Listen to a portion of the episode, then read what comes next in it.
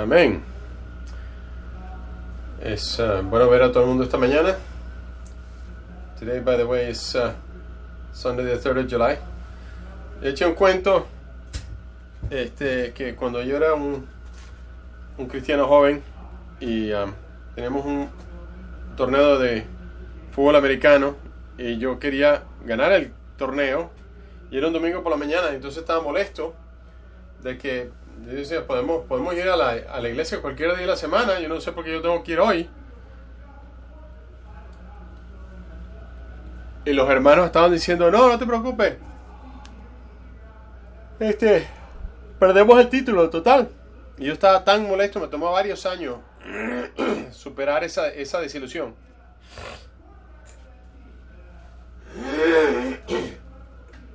Pero el quarterback de ese equipo de 1996 es un hermano, eh, su familia vive en California y está aquí esta mañana, la familia de Mercado. Daryl, si estás aquí, si estás aquí, por favor levántate, ok, ahí está.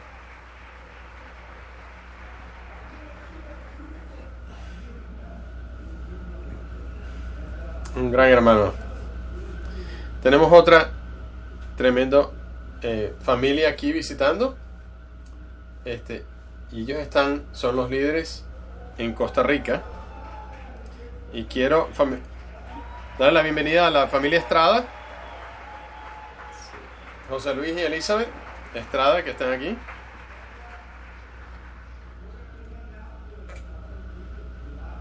Nosotros vamos el 12 de julio para allá. Así que vayan orando por nuestro viaje. Vamos a San Luis, regresamos por un día y después nos vamos para allá.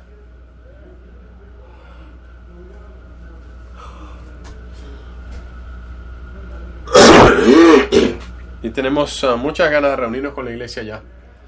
Es, uh, es tan dulce el poderse eh, juntar con otras congregaciones. No importa las, uh, las fronteras. Este, los estradas trabajan duro y, para ellos también estoy seguro que es una belleza estar aquí. Así que anímelos, si los pueden animar en español, por favor anímelos en español. Así que abramos nuestras Biblias a Filipenses capítulo 3. Este fin de semana, como ya saben, es el de em, la celebración del Día de la Independencia y siempre la gran tentación de usar, la, usar el tema de la, de la independencia y, y, hacer puntos acerca de eso. Y estaba muy tentado a hacer eso también yo. Pero, pero no, no estaba, no sé por qué no me sentía bien como hacerlo.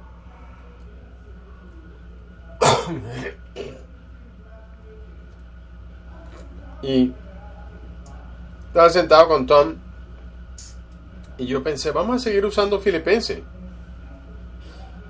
Y especialmente, en vista de que la semana pasada muchos de nosotros no estábamos aquí a las 10 de la mañana, estamos a las 3 del otro lado de la ciudad, con el resto de las iglesias. Pero entiendo que John Boyles hizo un tremendo mensaje, compartió de las escrituras de su corazón. Me hubiera encantado que todos estuvieran aquí para escuchar lo que compartió. Vayan orando por él, porque él se, se va para Abilene muy pronto. Y hablando con Tom, pensé, caramba, todavía hay mucho que, que podemos aprender de Filipenses. Y estuve convencido de eso cuando nos reunimos con unos hermanos y estaba, estamos hablando de este pasaje que voy a leer. Y estos pasajes los sabemos, pero a veces son difíciles de vivir por ellos.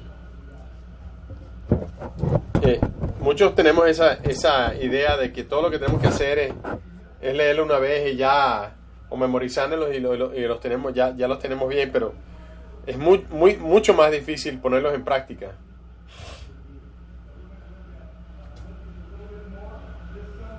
Así que vamos a seguir leyendo de Filipenses este domingo. Pero empecemos con una oración esta mañana. Señor, es maravilloso alabarte, al cantarte canciones que te que le enaltezcan tu nombre. Este y decírtelo mucho que te apreciamos y estamos agradecidos por el corazones como el de Jim de compartir acerca de, de, de dar o de yo, de el pensar acerca de su vida, de, de cuando se dio cuenta de quién él era delante, eh, ante ti. Estoy agradecido de poder abrir las escrituras que tú nos has dado, este increíble eh, don, este, este regalo que nos has dado, este, porque nos ayuda tanto a entender tu corazón por nosotros, tu deseo para nuestras vidas, tu plan, tu corazón y um, cómo debemos de hacer el, uh, el cielo nuestra casa.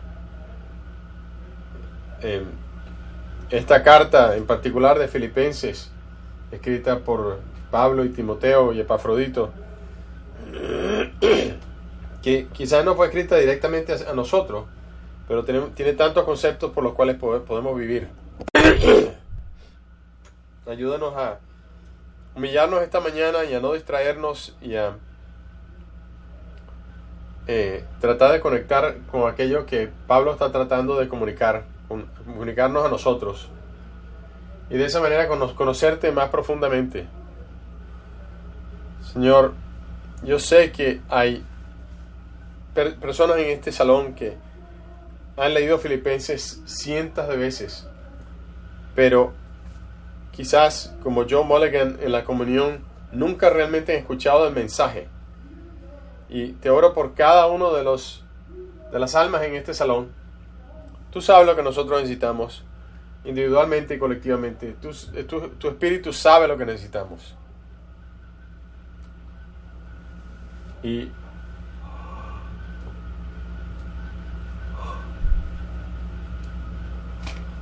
Te pedimos que uses a una persona imperfecta como, como yo para comunicar un mensaje que sí es perfecto y cale en las almas de aquellos que lo están escuchando.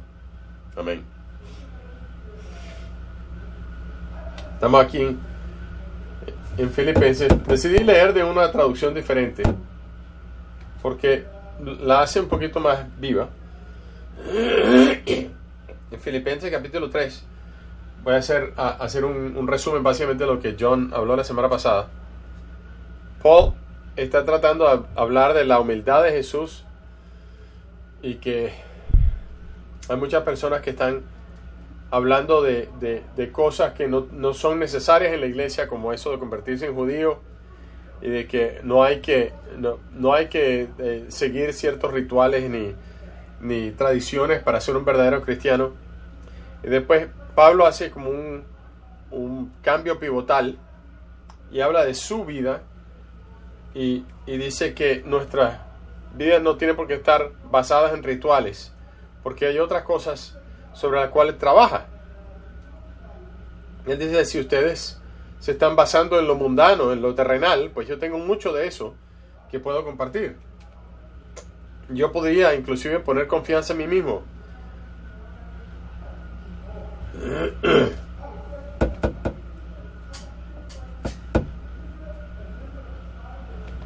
En versículo 4 dice, yo mismo tengo motivos para tal confianza. Si otro cree tener motivos para confiar en esfuerzos humanos, yo más.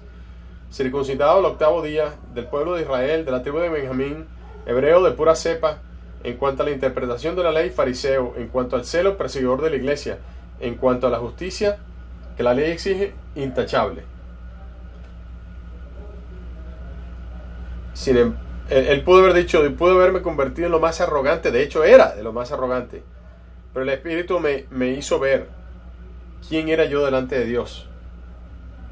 Él está diciendo a la gente, mira, yo, esta gente se cree judío, yo soy judío de, de nacimiento, yo no, yo no, no, no fui una persona que se convirtió más tarde. No, yo ya tenía todo. Siempre he estado en esta fe. Desde que tenía 8 ah, ocho días de nacido fui circuncidado. Y que era parte del mandamiento de la ley de Dios. Era parte del, del convenio que Dios tenía con la gente en aquel tiempo.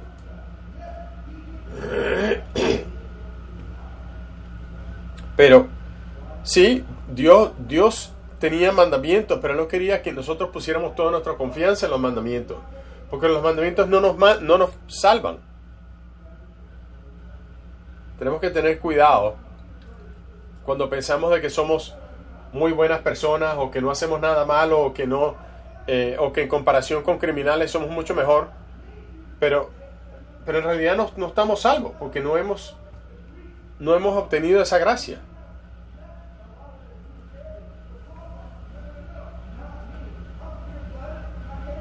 Pablo dice, yo, yo soy hebreo de pura cepa, yo no soy de aquellos que, que fueron eh, eh, aceptados más tarde.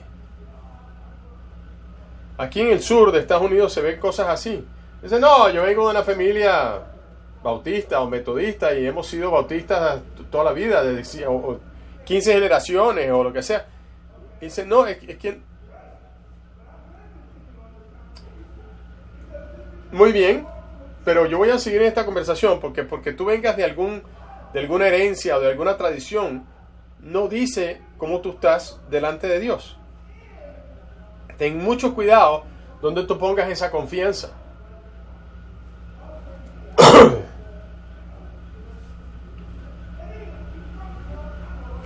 y después él sigue hablando. Dice, yo soy de la tribu de Benjamín. Lo que está tratando de decir ¿Por, qué es eso tan importante, por cierto, lo de la tribu de Benjamín? Dice mucho, porque para empezar, eh, Raquel era la, la, esposa que Jacob, el que llamaban Israel, verdaderamente amaba, y con ella tuvo dos hijos. Uno de ellos era Benjamín. Y no sé si ustedes se acuerdan de Mordecai ayudando a Esther, él era benjamita luego de que se, separó, eh, de, que vino Salomón y se, y se, y, se dividió las diez tribus del norte y las dos tribus del sur, las dos tribus del sur eran Judá y Benjamín. Y Jerusalén estaba en el territorio de Benjamín. Así que Pablo está diciendo, no solamente soy hebreo de nacimiento, sino que también eh, eh, soy de la tribu de Benjamín. Claro, eso estaba fuera de su control, eso fue algo que Dios hizo, que no hizo él. Pero ahora empieza a hablar acerca de sí mismo. Él dice, en cuanto a la interpretación de la ley, un fariseo.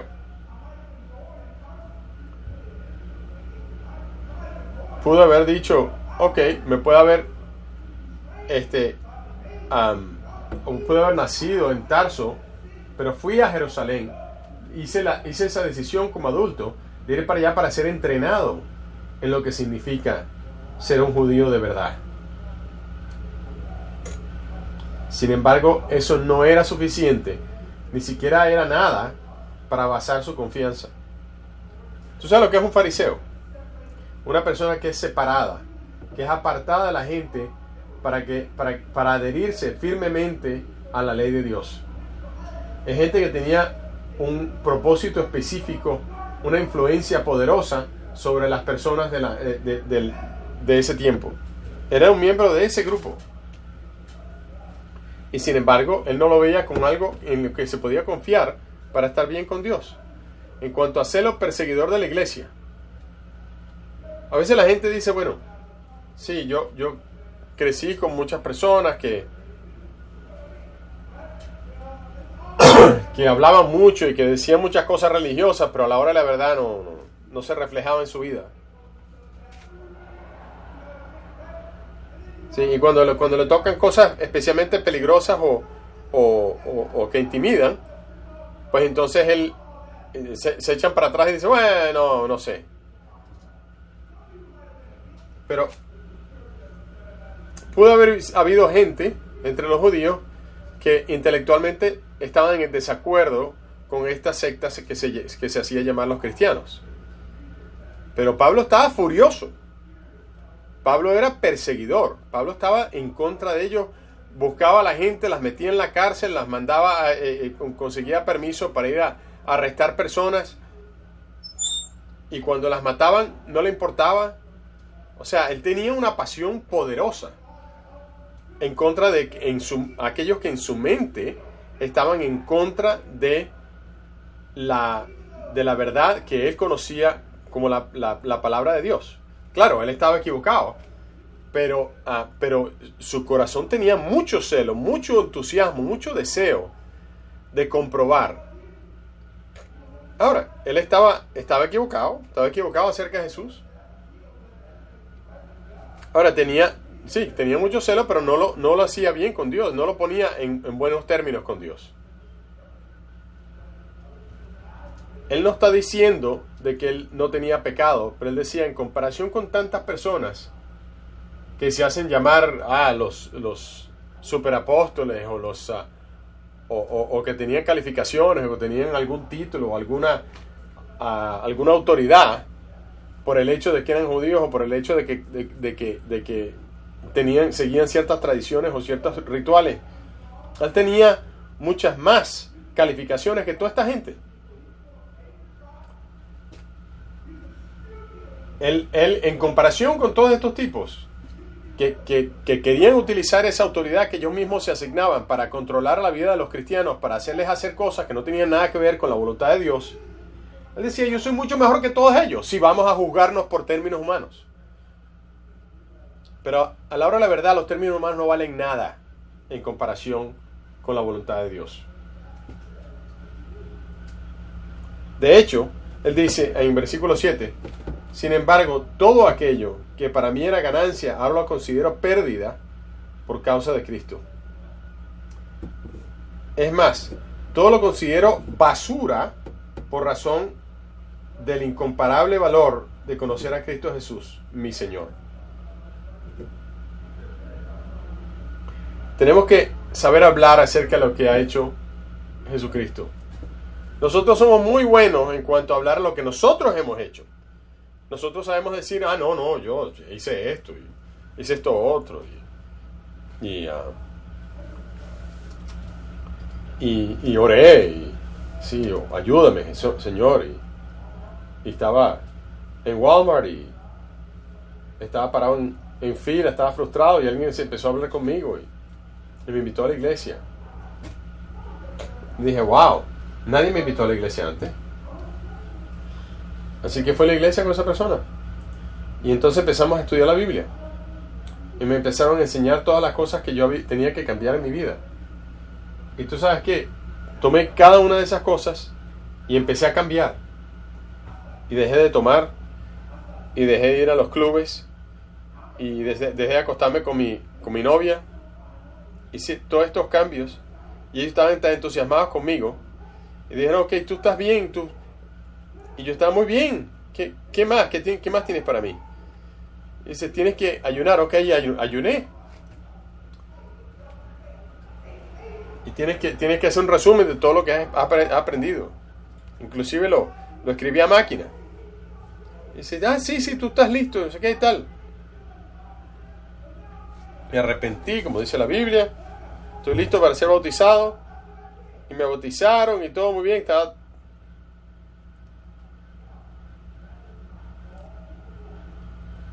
Ahora, eso, eso no está mal, ¿verdad? Y, muchos de nosotros podrían decir, bueno, ese es mi cuento, esa es mi historia. Pero fíjate cómo, cómo, lo, cómo lo compartimos. Es todo acerca de lo que yo hice. Yo leí, yo ayuné, yo cambié, yo dejé de hacer esto. No tiene nada que ver. No es lo que tú hiciste, es lo que Dios ha hecho. Tú estás respondiendo al mensaje de Dios. Tú estás respondiendo a la vida de Jesús y la muerte de Jesús. Eso es lo que realmente cambia a la gente. No es lo que tú hiciste. En nuestra cultura estamos tan acostumbrados acerca de hablar de nosotros y lo que nosotros hemos hecho.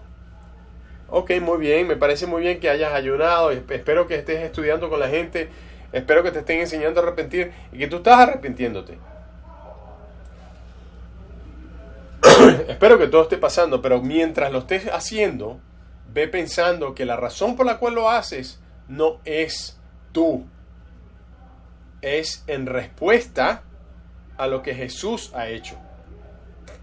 Bueno, pero dice que es lo que hay que, bautizar, hay que. Sí, sí, sí. Pero no es eso solamente. No es el ritual del bautismo. No es el, no es el, el, el, arrepentimiento por mostrarle a alguien algo. Es el poder de Dios que se está demostrando en tu vida. Esa es la verdadera conversión.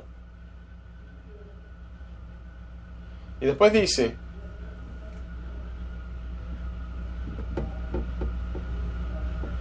Por él lo he perdido todo y lo tengo por estiércol. Ustedes saben lo que es estiércol. A fin de ganar a Cristo y encontrarme unido a Él. No quiero ni, ni propia justicia que procede de la ley, sino la que se obtiene mediante la fe en Cristo. La justicia que procede de Dios basada en la fe. Él habla del versículo 8 del valor de conocer a Cristo. No es de conocer acerca de Cristo. No es de, de tener de tener los hechos claros acerca de quién fue Cristo. No, es una experiencia relacional, es, es profundo, es, es, no, estamos hablando de místico y secreto y de mágico, no, e, es, es una, una relación, una verdadera amistad con Jesús, como que si Él estuviera aquí en carne y hueso.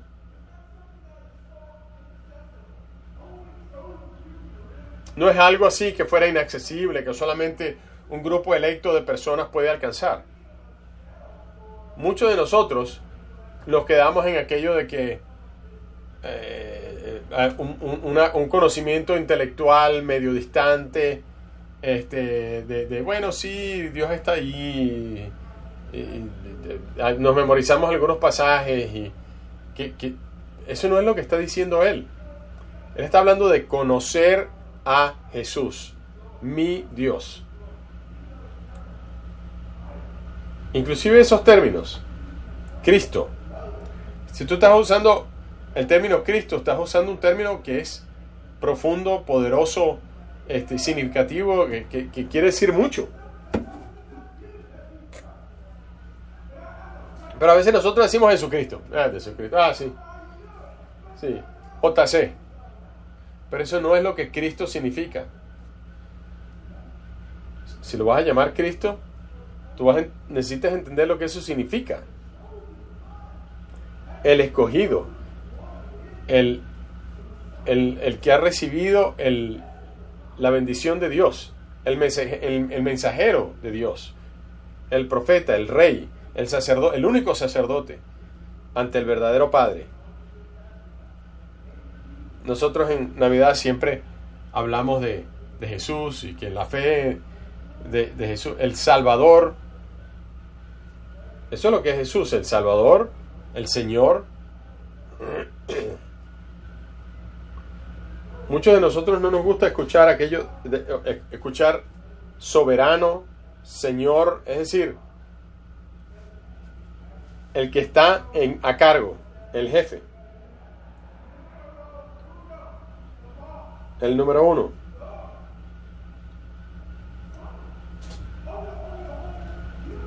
Soberano sobre todo el universo, y no solamente tu vida, pero incluye tu vida. Y así es como nosotros tenemos que saber y conocer a Jesús. Esto va muy por encima de nosotros.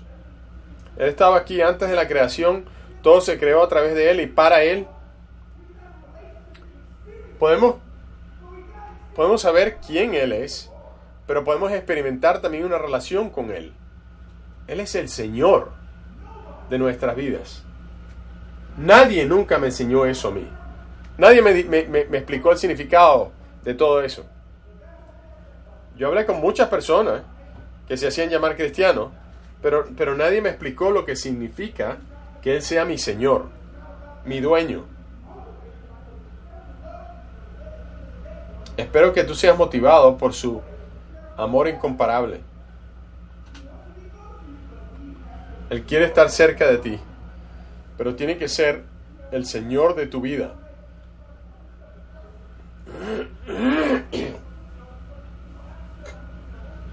Mucho de esto es personal. Ah, ok, ok, sí, es personal.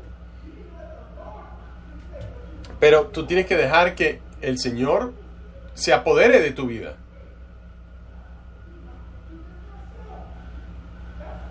Tú, tú quizás estés pensando, yo puedo hacer esto yo solo. Porque es que la gente, por eso es que la gente piensa que, que, el cristianismo es, para la gente débil. Ah, toda esta gente débil, ellos necesitan de la ayuda y, y, y, cuando, cuando te es conveniente, pues entonces sí, llamas al Señor cuando te resulta. Pero no, eso no es lo que está diciendo Pablo aquí. Dios tiene que apoderarse. El Señor Jesús tiene que ser dueño de tu vida, y apoderarse de tu vida completamente.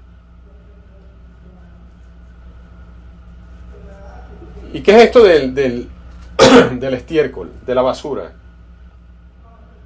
Que, que Él considera todo a fin de ganar a Cristo y encontrarse unido a Él.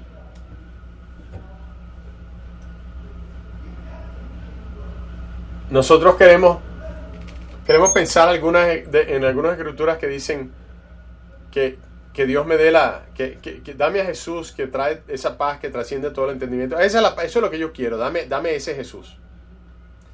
Ah, sí, sí, me gusta también las bendiciones y las promesas, sí, esa me gusta también. Sí. Ah, sí, pero no, no, no, no, pero va mucho más allá. Ahí tienes que estar dispuesto a sacrificar algo. Discordia. E inclusive ver y decir, bueno, yo no voy a confiar en esto más. Esto es basura. Esto es excremento. ¿Qué es lo que es para ti? ¿Qué es lo que tú estás dispuesto a dejar ir para ganar a Cristo? ¿Qué es lo que tú estás dispuesto y dispuesta a sacrificar de manera que Cristo entre en tu vida y sea parte de tu vida y tú seas apoderada o apoderado por Él? Muchos de nosotros hemos construido nuestras vidas en ciertas cosas basadas en nuestro negocio o, nuestro dinero o, nuestro, eh, o nuestras amistades. Este, eh, mira tu calendario y, mira tu, tu chequera y, eso básicamente va a decir en qué es lo que tú estás gastando tu vida. Pero hay algunas cosas que quizás no quieras eh, apartarte, no quieres dejar que se vayan. Algunas traducciones dicen ser encontrado en Cristo. No solamente debemos seguir sus enseñanzas, tenemos que ser encontrados en Cristo. Haz un, estudio, un estudio de Romanos capítulo 6, para entender cómo tú puedes formar uno con Jesús. O segunda de Corintios capítulo 5. Estas son verdades que, en las que Pablo habla acerca de Jesús en varias de sus epístolas.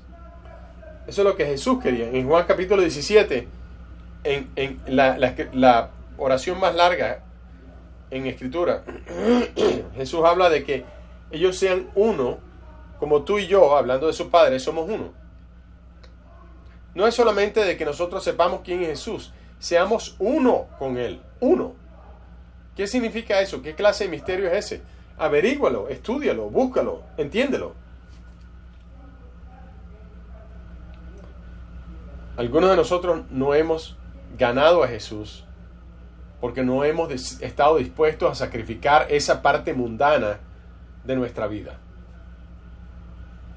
Muchos de nosotros, muchos de ustedes no han aprendido esa lección y prefieren poner su confianza en el mundo y ganar lo que sea que van a ganar del mundo, de la belleza, del dinero, de la carrera, de las cosas materiales. Y tienen que darse cuenta que todo este tiempo han estado buscando lo incorrecto y han estado ganando de donde no hay. Ya deberíamos de saber. Yo no quiero devotar, eh, devocionarle tanto a mi carrera, que resulta ser inclusive en mi, caso una carrera espiritual, de, invertirle tanto tiempo que mi, que mi familia vaya a sufrir.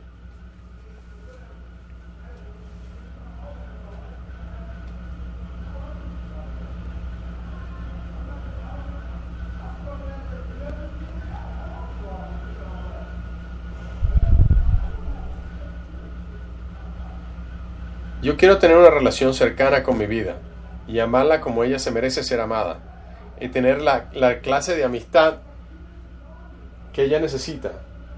Yo quiero que mis hijas me amen a mí y sí, a veces cometo errores y, me tengo que, tengo que pedirles perdón, pero yo quiero esas experiencias. Yo no quiero ser el gran, el mejor esto, el mejor lo otro. Yo quiero estar cerca de Dios. No quiero regresar a como yo era en la universidad o, y tengo,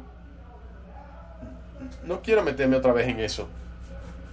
Ni, hablar de, de, de, comprar un carro nuevo para ser aceptado. No quiero nada de eso. Pero algunos de ustedes sí piensan de esa manera. Pero están, estás tú dispuesto o dispuesta a descartar todo eso. Porque eso no te va a salvar. Busca a Dios.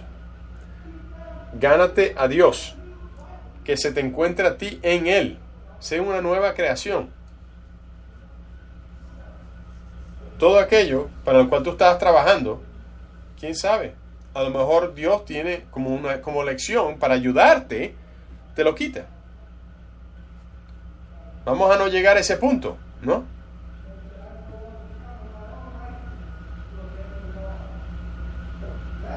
Pablo dice, yo no confío más en mi propia eh, rectitud.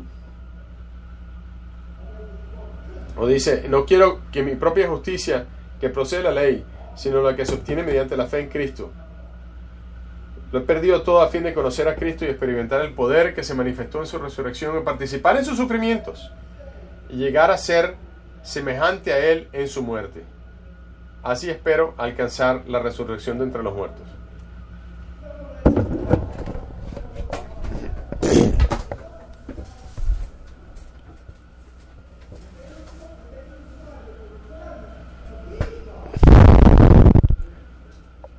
Hay gente que dice, bueno, tengo que seguir la ley de la honestidad, o tengo que seguir la ley de la, de la bondad, o tengo que seguir la ley y así de esa manera seré salvo. No, ten cuidado de no, de no em, desarrollar tu propia definición de justicia o de rectitud, donde tú te consideras salvo en base a tus propios términos. Y puedes inclusive protestarle a Dios, bueno, pero ¿qué pasó? Yo hice todo esto, ¿y por qué no me salvaste? No. Hay una vida que puedes vivir. Hay una persona que vivió de esa manera, donde, donde vivió en obediencia a Dios y que llenó ese rol para el cual fue creado y lo hizo. Y ese es Jesús. Y él él realmente fue la única persona que vivió recta delante de Dios. Entonces, si yo fuera tú, yo, yo me esforzaría, intentaría que se me encuentre del, eh, en Cristo. Porque si trato de hacerlo bajo mis propios medios, en mis propios términos, no lo voy a lograr. Por más bueno que me vea yo a mí mismo, con mis propios ojos, por más recto y por más justo que me vea, no lo voy a lograr porque no soy Jesús. Y si, y si piensa, bueno, siempre y cuando mis, mis, mis, ah, eh, mis obras buenas eh, sean más pesadas que mis malas y haga hecho más bien que mal, pues entonces, no, eso no te hace bien ante Dios. Tú necesitas ponerte bien ante Dios. Necesitas estar bien delante de Dios antes que sea demasiado tarde. Y tú no sabes cuándo ese demasiado tarde va a venir. Porque muchos de ustedes han, hecho excusas y se están tomando su tiempo y están diciendo, bueno, yo necesito hacer esto y esto primero. Pero Jesús quiere conocerte. Quiere experimentar esa relación contigo. Y no es solamente acerca de seguir reglas.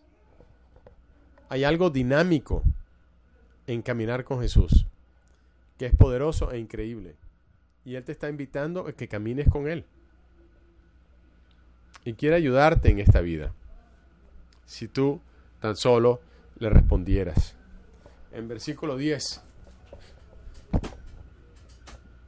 Quiero que conocer a Cristo y experimentar el poder que lo, resucitó de entre los muertos.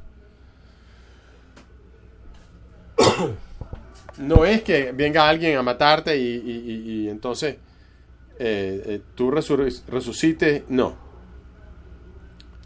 No hay poder en seguir reglas. Yo puedo seguir reglas y, seguir las reglas todo, todo de la noche a la mañana, pero eso, no, eso no lleva poder.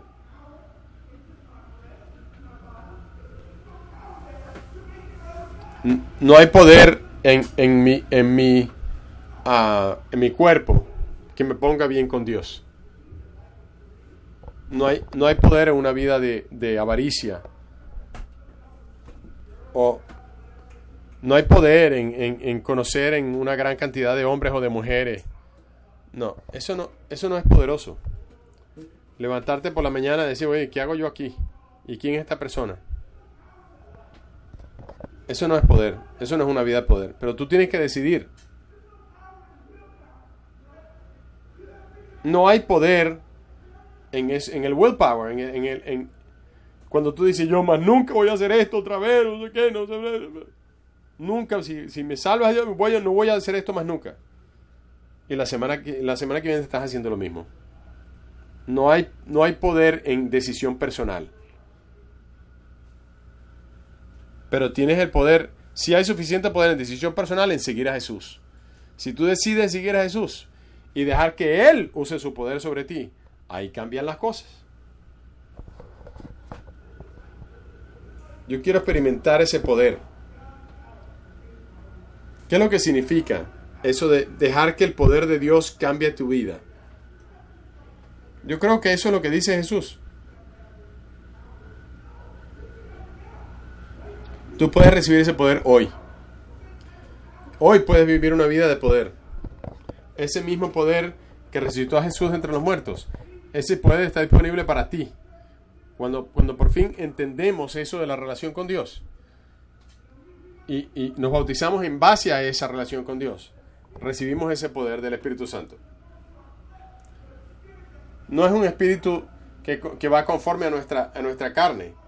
Es un espíritu que nos lleva a conectar con Dios, a conectar con Jesús. Y lo podemos experimentar a diario.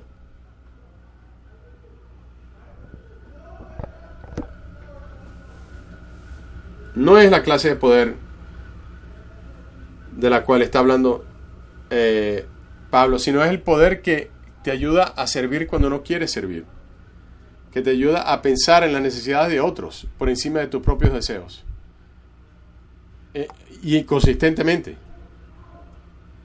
Es el tipo de poder que te permite escuchar algo, algo que se dice y que te dicen a ti que a ti no te gusta, pero no reaccionas, sino que escuchas. Y te ayuda a cambiar y, lo haces pacientemente y bondadosamente y, y lo tomas sin reaccionar y lo haces igual que Jesús lo hizo con las hijas, las hermanas de, de Lázaro, cuando le protestaron que no estaba ahí cuando se murió. Esa es la clase de poder con la cual tú puedes vivir y vivir de verdad. Jesús no no eh, se vengó, sino que lo tomó todo con la, la paciencia y la compasión de Dios. Eso me inspira, porque yo no estoy ahí todavía. Ok, ya estoy casi. Así que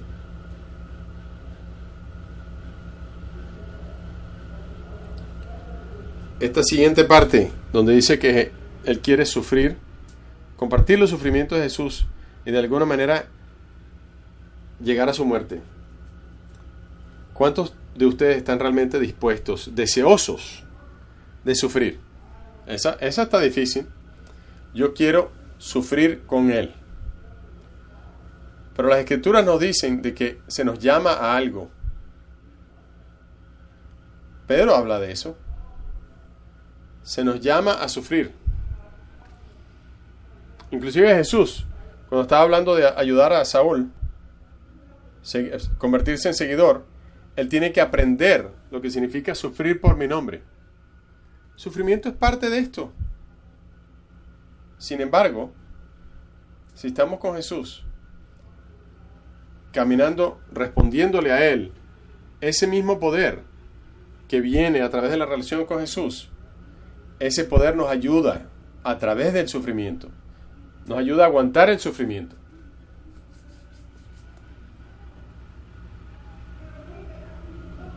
De una manera en que puede ayudar a otras personas.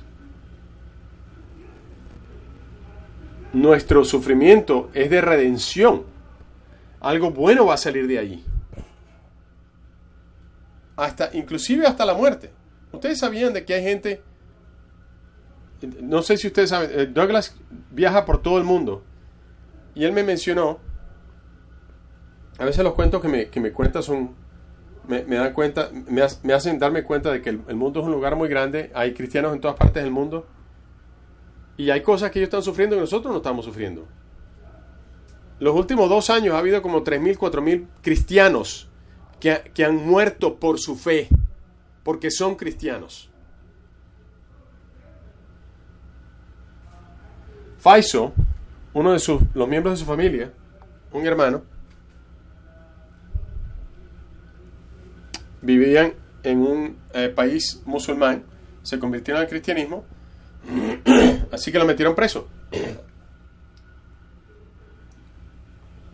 El hermano de ustedes, Faiso, ha estado preso en Somalia. Y el reporte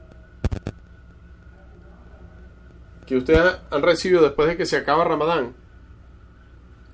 eh, lo vieron ejecutar por, por convertirse en cristiano. Lo van a matar. Ese es el plan.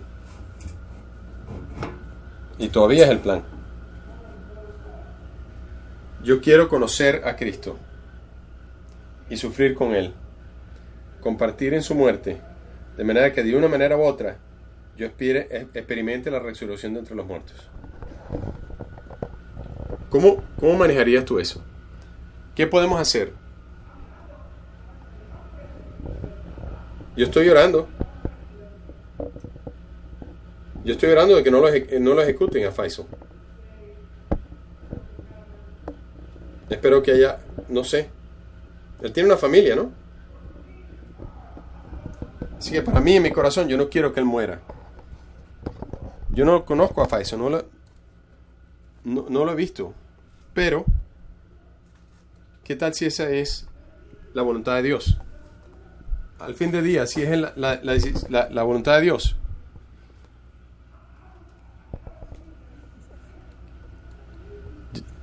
yo creo, tengo que pensar de que está orando, ¿no? Y, debe estar orando, bueno, si esta es la manera que me tengo que ir, bueno, es la manera que me tengo que ir. Quizás ayudará a otra persona. Y quizás mi sufrimiento redimirá a otros. Eso es la vida real. A veces nos toca que sufrir y en Atlanta no lo vemos de esa manera. Nos quejamos del tráfico y estar parado en, fila en la, tienda y, el calor. Y esto es lo que está Pablo hablando. No estemos, no, no, tengamos miedo al sufrimiento. Y no, no reaccionemos eh, en la carne, sino pensemos espiritualmente, como dice el Espíritu Santo.